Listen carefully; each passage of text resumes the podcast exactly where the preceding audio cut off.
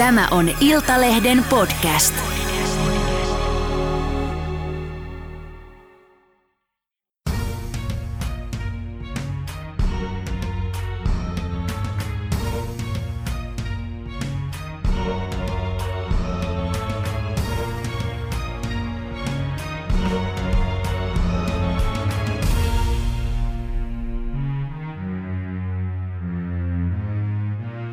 Johtava tutkija Matti Pesu.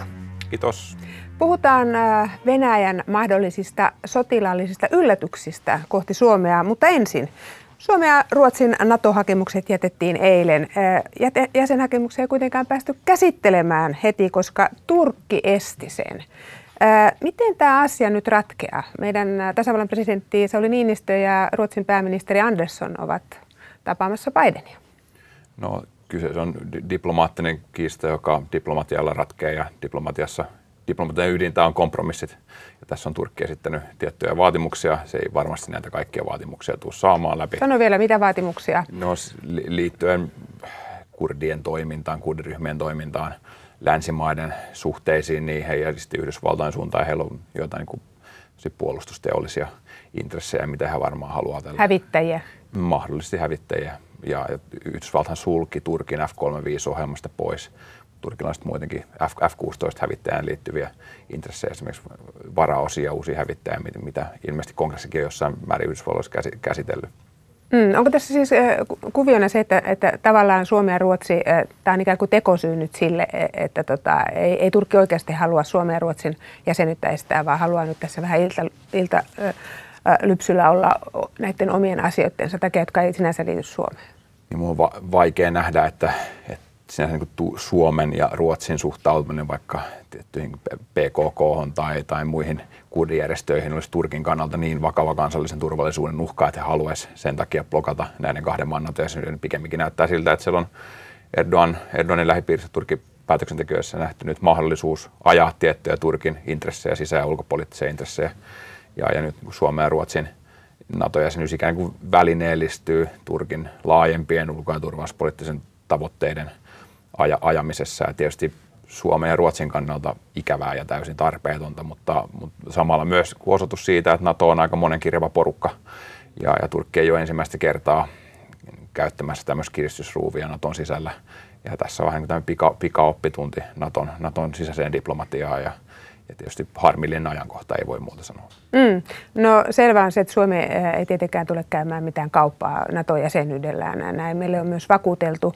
Mutta vielä tästä ratkaisusta, kun sanotaan, että ratkaisun avaimet ovat nyt Yhdysvalloilla, että äh, Turkki äh, taipuu, niin mitä Yhdysvalloilla on nyt tässä sitten tehtävissä? Miksi heillä on se ratkaisuavain, jos se on näin? Yhdysvalta on Naton vaikutusvaltainen toimi, vaikutusvaltaisin toimija heittämällä ja myös Turkin näkökulmasta tärkein edelleen liittolainen. Ja, ja tietysti tässä riippuu, että minkälaisen linjan Yhdysvallat valitsee, että onko he, haluaako he tulla jossain määrin vastaan. Ja, ja se voisi tietysti tietyissä asioissa niin kuin tarjota sitten Erdoganille mahdollisuuden julistaa tässä niin kuin voitto tai muuta. Tämä on yksi mahdollisuus ja, ja ehkä tämä olisi se niin nopein tie ulos tästä kiistasta on Turkille Naton sisällä laittu myös kova kovaa vastaan ja, ja aina Erdogan ei ole saanut ja Turkki ei ole saanut päätään tai jotain haluja läpi tietyissä asioissa, ja, mutta se voi olla, että se ottaa aikaa. Ja tietysti Suomen intresseissä ja Ruotsin, niin tässä on mahdollisimman nopea ratkaisu, ettei, ettei tämä NATO-jäsenyysprosessi veny, koska sitten jos venyy, niin voidaan miettiä, että venyykö se kuukausia vai, vai jopa pidempään. Tätä ei missään nimessä haluta. Mm. No ihan niin kuin käytännössä, niin kuinka kauan Turkki voisi tätä prosessia sitten jarrutella? Onko siinä mitään aikarajaa? No ei varmaan teoriassa ole aikarajaa, mutta toki sitten NATO-jäsenmailla, Yhdysvalloilla muilla on, on mahdollisuuksia aiheuttaa tälle niin joitain kustannuksia Turkille ja Turkki menettää poliittista pääomaa ja, ja tämmöistä niin goodwillia, hy, hyvää tahtoa Naton sisällä, että niin Turkkikaan sitten niin määrään sen enempää voi, voi tätä venyttää, mutta me ei, ei vielä oikein tiedetä, minkälaisia välineitä, keppejä ja porkkana esimerkiksi Yhdysvallat tässä on, tässä on niin valmis käyttämään, niin, niin siksi on tosi spekulaation mm. asteella, koska sitten ne todelliset kiistakysymykset ja, ja mistä ehkä neuvotellaan, niin, niin ne asiakysymykset on kuitenkin julkisuudelta ollut, ollut, ollut piilossa ja, ja itsekään en, en esimerkiksi kurdia ja muuta näitä kenttää niin hyvin tunne, että pysty sanoa, että mitkä on ne kompromissin mm. ainekset siellä sitten. Ehkä Suomen ja Ruotsin kohdalla voidaan puhua myös niin kuin Suomi, vuoden 2019 jälkeen niin Suomi ei ole myöntänyt uusia asevientilupia Turkkiin, niin onko, onko tässä jotain niin linjanmuutosta, mikä voisi Suomen osalta avata tilannetta, en, en tiedä. Mutta niin, aika vähän Suomi on, on ylipäätänsä vienyt on. Ä, ä, asejärjestelmiä Ju, tai niihin luokiteltavia ä, Turkkiin. Ju, just näin. Enemmän periaatteellinen kysymys kuin varsinainen käytännöllinen kysymys, tämäkin. Mm. No, ö, voitaisiko Turkki erottaa Natosta? No, ei oikein voida. Että, niin kuin Erdoganin temppuilu, tai on tietysti temppuilua tässä niin lähi, lähivuosina – ja, ja aihe on ollut keskustelussa, että voiko Natosta erottaa, mutta ei, ei oikein voi Naton perussopimuksessa, jonka, jonka Suomi kaikilla todennäköisesti tulee sitten joidenkin kuukausien päästä toivottavasti allekirjoittamaan, niin siinä ei ole artiklaa jäsenmaan erottamisesta. Jäsenmaa voi itse erota, mutta erottaminen, niin, niin semmoista siihen ei ole, ei ole sisällytetty lainkaan. Että, että siinä on se niin mielenkiintoinen järjestö ja ratkaisu, mutta näin se silloin 40-luvun lopulla, kun sopimusta laitettiin kasaan, niin päätettiin. Et silloin keskusteltiin tästä eroamispykälästä, mutta sitä ei koskaan jo, jostain syystä siihen sopimukseen saatu. Mm. No, oliko tämä sitten yllätys, tämä Turkin äh, venkulointi nyt, koska äh, silloin kun alustavasti äh, meidänkin johtavat poliitikot ovat tiedustelleet, että miten suhtaudutte Suomen NATO-jäsenyyteen, niin myös Turkki näytti vihreää valoa. Ja sitten tämä tapahtuikin näin. No kyllä se tuntui tulevan aitona yllätyksenä ja eikä ole viitteitä siitä, että siitä olisi sitten niin jotain vinkkejä muualta kautta tiedustelukanavia tai muita pitkin sit saatu. Et tässä varmaan takki kääntyi nopeasti. En tiedä, varmaan Turkissakin on sitten autoritäärinen valtio, niin mahdollisuudet aika nopeisiin ulko- ja turvallisuuspoliittisiin käänteisiin. En, en yhtään osaa sanoa, että kuinka kauan siellä on tätä, tätä temppua suunniteltu, mutta ilmeisesti jotain viitteitä tännekin saatiin jo vähän ennen sitä ulo, ulostuloa, näin mä, näin mä ymmärsin. Millä tavalla Venäjä liittyy ö, tähän ö, Turkin venkulointiin? No ei, ei välttämättä suoraan mitenkään. Tokkopa se venäläisiä harmittaa aina, ainakaan, mutta siis Turkilla on ollut vähän monimutkainen suhde Venäjää, että yrittänyt tietysti NATO-maa ja tässä Ukrainan sodan viitekehyksessä, niin siellä he on, he on myös niin jatkuvasti toimittanut Ukrainalle aseita, mutta toisaalta he on kuitenkin sitten, vaikka nyt hankkinut merkittäviä venäläisiä asejärjestelmiä ja, ja sitten sy, tuolla niin kuin sy, Syyrian puolella niin, niin venäläisten kanssa niin, niin joutunut asioista sopimaan. Et, et vähän tämmöistä balansointia Turkilla, että ei, ei NATO-jäsenyydestä huolimatta ole mitenkään yksiselitteisen selvästi kuin missään läntisleirissä, vaan enemmän ba- balansoi tämmöistä omaa alueellista politiikkaansa. Mm. No, miten arvioit näin ylipäätänsä nyt sitten, äh, koska jokaisen jäsenmaan, äh, siis NATO-jäsenmaan, jota tällä hetkellä 30, heidän parlamenttinsa äh, pitää hyväksyä, ratifioida se, että Suomi, Suomesta ja Ruotsista tulisi NATO, uusia NATO-maita, niin miten kaikki ne näet, että miten tämä prosessi tässä nyt etenee ja kuinka kauan siihen mahdollisesti kestää? Toki emme tiedä, että Suomi ja Ruotsi olisivat sitten lopulta NATO-jäseniä jotta osaa arvioida sen tarkan keston, niin pitäisi aika hyvin tietää, miten kussakin maassa niin kuin parlamentit toimii ja mitä asioita siellä on agendalla. Ja ehkä just tästä syystä niin meillä ei ole valtiohtokaan ihan niin kuin tarkkaa määritelmää pystynyt antaa mm. neljästä kuukaudesta tai vuodesta, ehkä lähempänä sitä neljää kuukautta.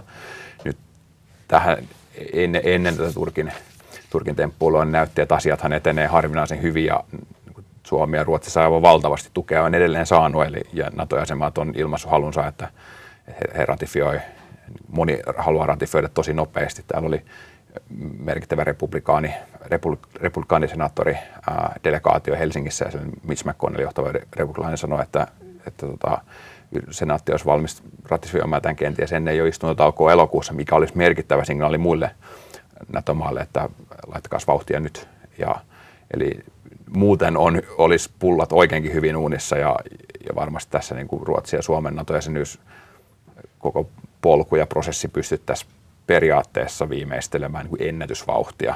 Mutta nyt sitten tämä Turkki, Turkki-kysymysmerkki tässä ja määrittää tietysti aika paljon, että jos tämä nyt venyy tässä niin kesän yli ja sitten ei saada asiaa Naton pöydälle ja, ja NATO-maissa parlamentit jää istuntotauolle, niin sitten ollaankin jo pidemmällä syksyssä ja, ja taas ottaa, ottaa aikaa. Sitten se prosessi venyy varmasti ensi vuoden puolelle. Mm, niin, Nä, nähtäväksi jää. Ää, no, tässähän ää, on kaksi isoa kysymystä.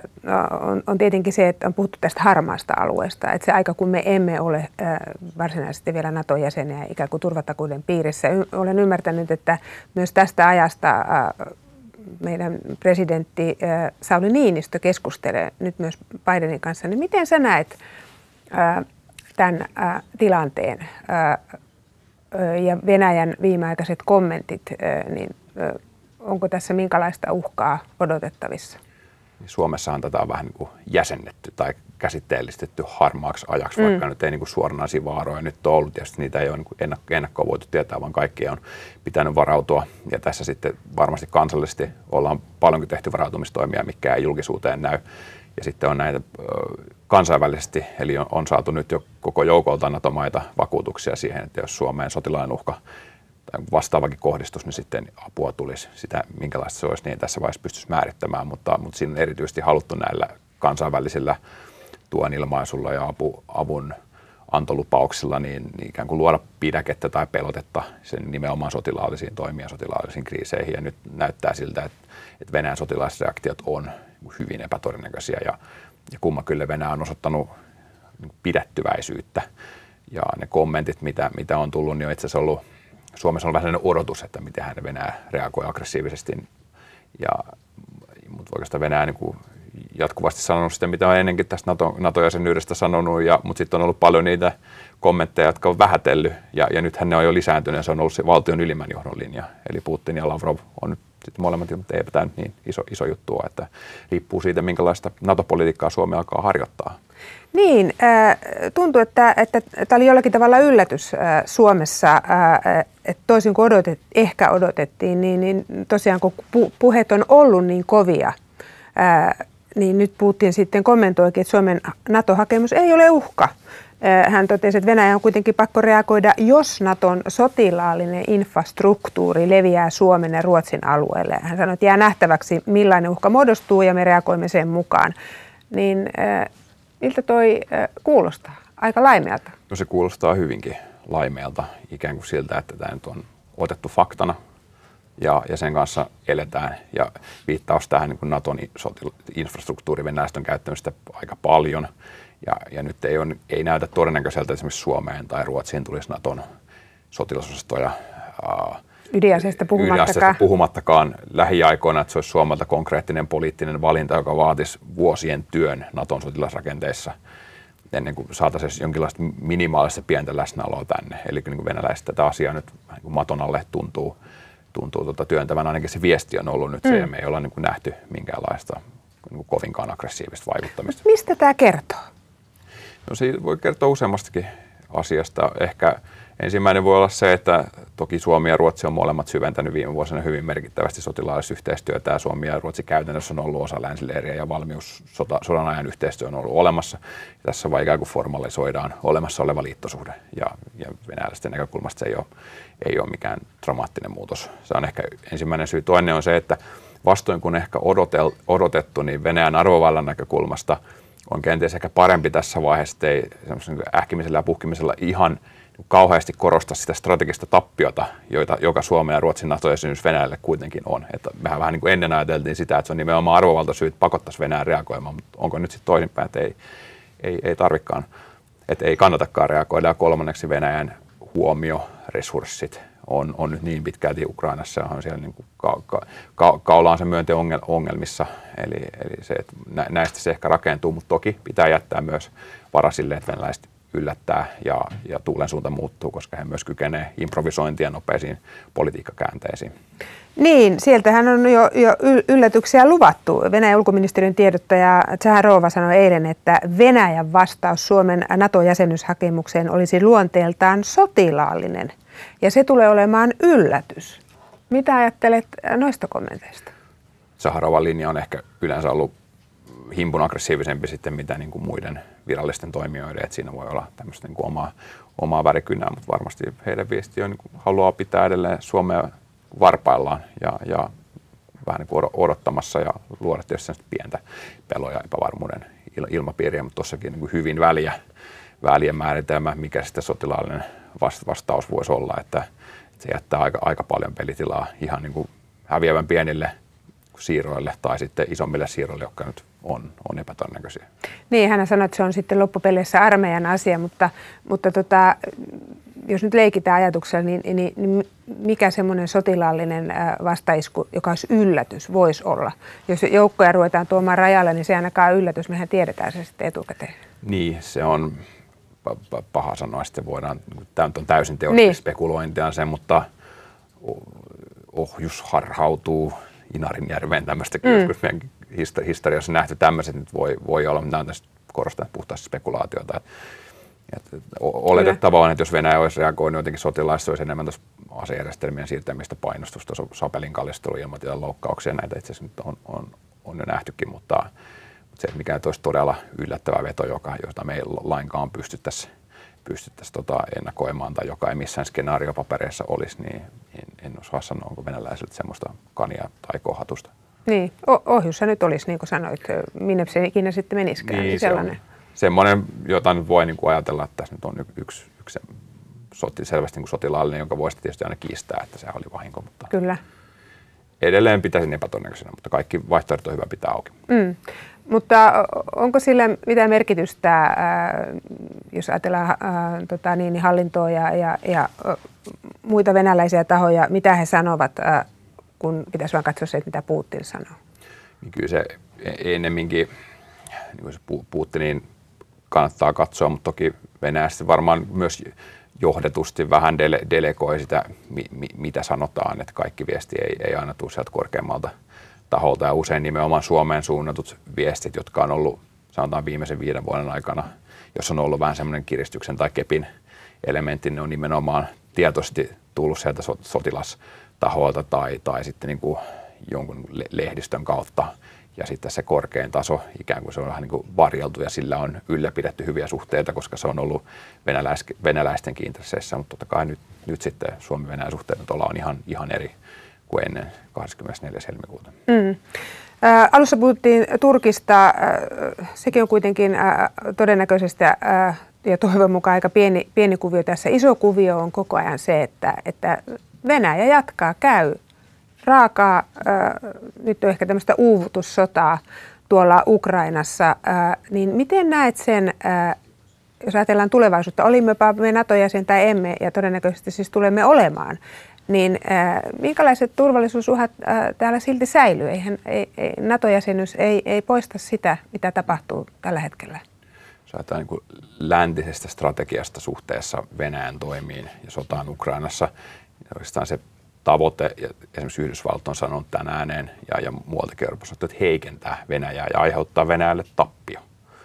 Ja se, että, se, että mikä nyt on tappio, miksi tappio määritellään, niin siinäkin on itse asiassa yllättävän paljon sitten liikkumavaraa ja ei ole yksiselitteinen kysymys, mutta Venäjän pyritään heikentämään nyt esimerkiksi Ukrainaa sotilaista tukemalla niin paljon, että Venäjällä yksinkertaisesti ole kykyä tulevina vuosina vastaaviin toimiin. Ja se on myös se kiristysruuvi, jolla niin yritetään luoda tilaa sitten siinä jollekin diplo, tämän sodan diplomaattiselle ratkaisulle, joka nyt ei ole vielä nä- näköpiirissä. Nyt just sitten ase- aseet puhuu ja, ja mitataan kummankin osapuolen kipukynnystä ja, ja Venäjällehän tässä niin kuin yritetään sitä kipua antaa ja, ja koko ajan korottaa niiden toimien hintaa. Ja sitten kaikki riippuu siitä, että mitä Venäjä, minkälaisia johtopäätöksiä Venäjä tästä vetää. Jos johtopäätös on se, että sotilaallisella voimalla ei saada tavoitteita aika ajettua, niin se on varmaan niin kuin hyvä oppi, mitä, mitä Venäjällä halutaan tässä niin antaa ja osoittaa. Ja sitten tullaan resurssikysymykseen, että Venäjä on kärsinyt tässä mittavia tappioita. Se on sanktion avulla suljettu merkittävästä osasta kansainvälistä taloutta, mikä tarkoittaa myös sitä, että Venäjän aseteollisuuden mahdollisuudet saada kriittisiä komponentteja, asejärjestelmiä ja muita on, on aiempi vaikeampaa. Mikä on se Venäjän tuollainen kyky rakentaa sotilaallista voimaa? Niin se, se on toinen avainkysymys. Sanotaan, että näyttää siltä, että tässä niin lähitulevaisuudessa voi mennä vuosiakin, että Venäjä on sotilaallisesti heikempi. Ja sitten se on riippuu, mitkä ne resurssit ja poliittinen tahto kasvattaa ja käyttää sitä sotilaallista voimaa on, mutta oletan, että se, se on sitten matalampi, kunhan tämä sota jossain vaiheessa toivottavasti saadaan Ukrainan ja lännen näkökulmasta niin, niin suotuisaan ratkaisuun. Mutta tietysti nyt jo Ukraina tästä on maksanut hirvittävää hintaa. Kyllä. Ö, onko Venäjällä tässä ö, niin kuin meidän logiikalla ajateltuna enää siis mitään voitettavaa? Sisäpoliittisesti ehkä voi kertoa aina, mitä satoja haluaa, mutta se, että, että tämä on jatkunut jo näin pitkään ja, ja voittoja ei ole kyllä tullut. Ei, siis poliittisesti on tosi vaikea nähdä, että Venäjällä on, on mitään voitettavaa. Kyllähän voi yksittäisiä varmaan sotilaallisia menestyksiä edelleen saada, vaikka sota on, niin edelleenkään tämä niin operaation uusi vaihe ei ole, ei ole ollut mitenkään sykseen, vaan et, et vaikea nähdä, mikä, mikä tässä niin olisi aidosti voitto, mit, miten Venäjä nyt saavuttaa, mikä on niin konkreettiset poliittiset tavoitteet, mikä ikään kuin vahvistaa tai parantaisi Venäjän asemaa nyt, niin on tosi, tosi vaikea nähdä, että kyllähän varmaan edelleen haluaa Ukrainaa kontrolloida ja saada, saada kontrolliinsa, ja vaikka he siinä niin onnistuisikin, että mikä se hinta sitten, että, että he on niin täysin sanotaanko lännen ja, ja Euroopan edist, eristämä, mikä sitten vähentää Venäjän, tai siis mistä Venäjän maksamista taloudellista hintaa. Et, et, et, kotiyleisön päin tietysti Venäjä voi paremmin asioita voitoksi pukea. Mm. Informaatiotila ollut hyvin vahvasti hallussa, mutta, mutta ei niin kansainvälisesti katsottuna, niin tämä on Venäjälle tappio jo nyt. Mm. Jos Venäjä ikään kuin, niin kuin kuvasit tässä, kaikki taloudelliset pakotteet ja, ja, ja, ja heidän sotilaallinen voimassa tässä heikkenee koko ajan, niin sitten jos ajatellaan tätä niin kuin diplomatiaa ja, ja, ja välejä Suomeen, länteen, meidän tasavallan presidentti, mehän Sauli Niinistö soitti Putinille ja kertoi, että, että no, Suomi hakee NATO-jäseneksi. Mutta olen ymmärtänyt, että, että hänkään ei tule enää samassa pöydässä istumaan Putinin kanssa, tuskinpa moni muukaan länsijohtaja, niin miten näet tämän kehityksen sitten tässä? Miten me tulemme tuon naapurin kanssa sitten toimeen? Tai minkälaiset välit tulee niin. olemaan? Suomen viesti on ollut se, että, että käytännön asioista voidaan sopia ja, ja niiden niin kuin käytännön asioiden hoitamiselle meillä on rajaa ympäristöyhteistyötä, tämä raja ja jonkinlaista taloudellista kanssakäymistä, konsuliasioita, muita, mitä nyt vaan niin kuin pitää hoitaa. Ja Suomi on signaloinut, että näitä me voidaan hoitaa. Mutta poliittisesti, että vietäisiin suhteita niin normaalimmalle poliittiselle tasolle, niin eihän sille ole tällä hetkellä, ei ole kansainvälisiä edellytyksiä, eikä oikein sisäpoliittisiakaan edellytyksiä. Että kyllä Suomen Venäjä suhteet tällä hetkellä hakee historiallista vertailukohtaa ja on oikeastaan aika vaikea löytää, pitää mennä tosi pitkälle, kun voidaan sanoa, että suhteet on ollut yhtä huonot. Niitä, niitä ei ole. Niin, niitä nyt käy, juuri, niin. juuri niin käytännössä ei ole. Mm. Ja, ja tässä on nyt sitten, eikä tuskin tämä nyt lähiaikoina muuttuu. Mitä ja, se vaatii? Vaatiiko se uuden presidentin Venäjälle? No se vaatii mahdollisesti just uuden johdon tai sitten täyskäännöstä ja jonkinlaista katumusharjoitusta Ukrainan sodan suhteen eipä siinä oikein muita vaihtoehtoja ole. Ellei sitten jotenkin lä- lännessä muutu yleisemmin meininki niin kuin dramaattisesti Venäjän myönteisemmäksi, niin tämmöistäkään olla.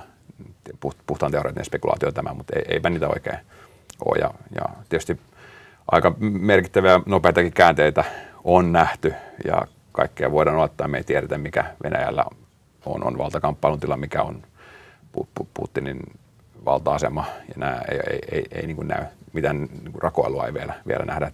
Pitää varautua siihen, että tässä on vaikeat, vaikeat ajat venäläisten kanssa edessä tulevina vuosina. Niin, pitää varautua siihen, että vaikeat ajat venäläisten kanssa edessä tulevina vuosina. Mutta onko se sitten niin, että, että muutoksen voi tehdä itse Venäjä, että sitä kautta ratkaisua vaan ovat Venäjällä?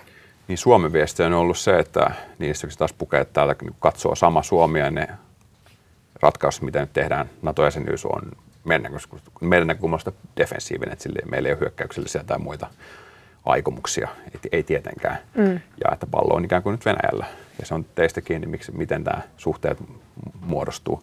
Ei, Venäjältä tietystikään Suomen suhde ei ole, ei ole mitenkään niin, niin tärkeä, tärkeä kysymys. Ja he selvästi nyt päätti sen, että Ukrainan, Ukrainassa toimiminen ja siellä niin kuin heidän maksimaalisten tavoitteiden ajaminen on, on tärkeämpää kuin heidän länsisuhteet. He on tämän valinnan tehnyt ja, ja niin kauan kuin he sotaa jatkaa ja, ja näin, niin on, on, on länsi-Venäjän suhteetkin, niin tämä aallonpohja vaan jatkuu. Mm. Minä kiitän Matti Pesu näistä arvioista. Kiitos paljon. Kiitos ajasta ja haastattelusta. Kiitos.